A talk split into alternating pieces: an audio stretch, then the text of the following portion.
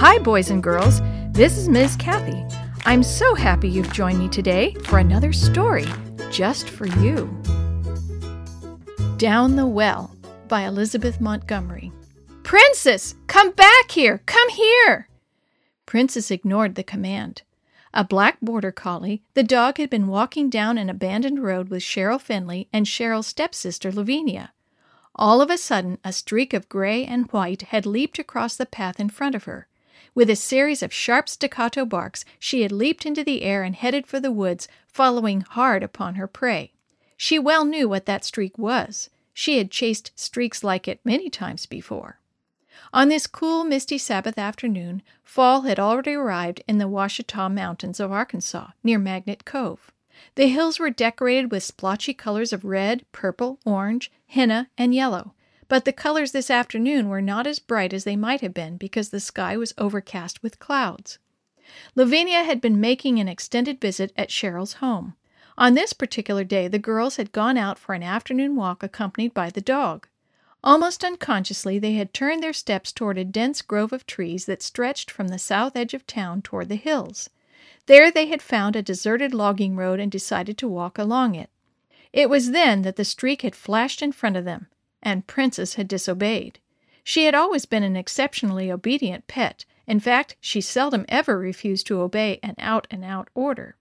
Oh dear! exclaimed Cheryl as she saw her dog disappear behind some trees and bushes. I hope she won't chase that rabbit very far. Oh, I'm sure she won't, Lavinia said. Anyway, she'll know how to come back. I hope you're right. Cheryl furrowed her brow, trying not to worry. But what should we do while we wait for her? Standing some distance back from the road was an old weather beaten house. The windows were out and the door was open. The girls decided to explore it. Inside, they poked around the rooms, all of which proved to be uninteresting. Then they decided to go out to the old shed to see what it looked like inside. They found no attraction there either, so Lavinia suggested they start back for home. Not without Princess, Cheryl asserted. I'm going down the road to see if I can call her in. Cheryl called and called. Finally, the dog showed up, but something was wrong. She was limping. Cheryl ran to meet her, and Princess came up to her, dragging her left hind foot. It had been badly cut and was bleeding profusely. Cheryl quickly removed her scarf, tore it into strips, and applied a bandage to stop the blood. She gathered the dog into her arms and started running home, with Lavinia beside her.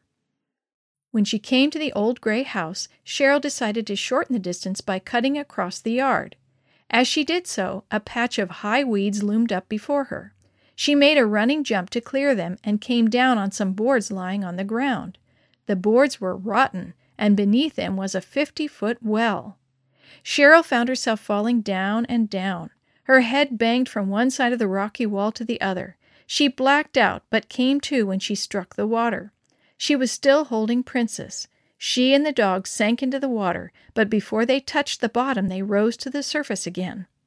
It was dark down there, but feeling around, Cheryl found a ledge to grab onto. She clutched it with all her might. She drew her feet up and braced them against the opposite wall. With her hips pressed against one wall and her feet against the other, she wedged herself into a sitting position. Now the water came up to her waist. She drew Princess across her lap. All around her were old bottles, cans, pieces of boards, and other trash. Cheryl prayed, Jesus, help me. In the meantime, Lavinia ran for help. Approaching the first house, she saw the owner, Mr. Costin, out near his pickup truck. Help! Help! she cried. Cheryl is drowning! Back there! She pointed to the old house. Mr. Costin thought of the well. He jumped into his truck and tore off for the place. Mrs. Costin and Lavinia spread the alarm, and a number of men joined the rescue party. Down in the well, Cheryl's legs began to grow numb. Again she prayed, Jesus, help me! Just then she looked up at the opening and saw a man's head bending over. Thinking she recognized her teacher, she asked, Is that you, Mr. Costin? Yes, Cheryl, the man answered. We will get you out. Close your eyes. We are going to let down a ladder. Already one or two other men had arrived. Mr. Costin needed their help lowering the ladder. This ladder was an extension ladder with a horizontal bar at the top. The men lowered it as far as the bar would let them. At this point, Princess began to bark. Cheryl's legs were growing more and more numb, and every jerk of the dog's body made it harder to hold her. Cheryl quieted the dog, and the men shouted to her to climb up the ladder. What about my dog? she said. Please throw down a rope for her. One of the men had a rope in his pickup truck. He ran for it and dropped it down the well. Mr. Costin called, Come up, Cheryl. Not without my dog, she shouted back. Yet her legs were so numb she knew she couldn't hold on much longer. Jesus, help me, she prayed again, hoping that she could hold on long enough. The rope was her only chance to save Princess. With that, she must risk all. As the rope came down to her, she pressed herself extra hard against the two walls and released her handhold. With the rope, she quickly made a noose and fastened it around her dog's stomach and collar. Then she lunged toward the ladder and secured the rope to the bottom rung. I'm ready, she called up. Mr. Costin told her to look straight ahead and start to climb. Leaving Princess paddling in the water, she started up. Because of her numbness, it was with great difficulty that she lifted her feet from one rung to another. Look straight ahead, Mr. Costin repeated. She obeyed. Eager hands reached down to help her as she neared the top. When at last she was safely out, the men would have led her away at once, but she resisted them. Not until I know Princess is safe, she said. They pulled up the ladder, and the dog came up with it, dangling from the rope at the bottom. Cheryl picked Princess up in her arms and got a grateful licking all over her face. Soon Princess's wound was taken care of, and she healed up well. To this day, Cheryl knows that God answered her prayers and performed a miracle. Several weeks before this incident, Mr. Costin had seen the ladder in a store, and a strong urge had come over him to buy it. At home, his wife had asked why in the world he wanted it. I don't know, he had replied. I may need it badly some day. It doesn't take up any room in the truck, so I'll just carry it around with me. Also, Cheryl found out that the well was 35 feet down to the water, and the water was 15 feet deep, well over her head.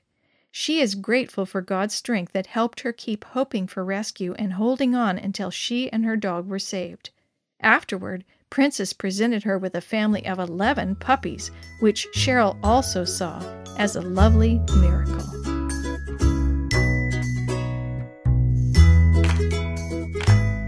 The story you have heard today is from Guide's Greatest Stories, written by various authors and compiled by Randy Fishell, and used with permission from the Pacific Press Publishing Association.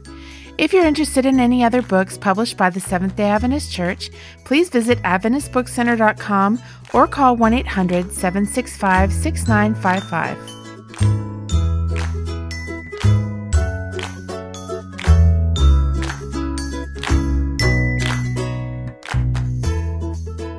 This podcast is a production of the Carolina Conference of the Seventh day Adventist Church.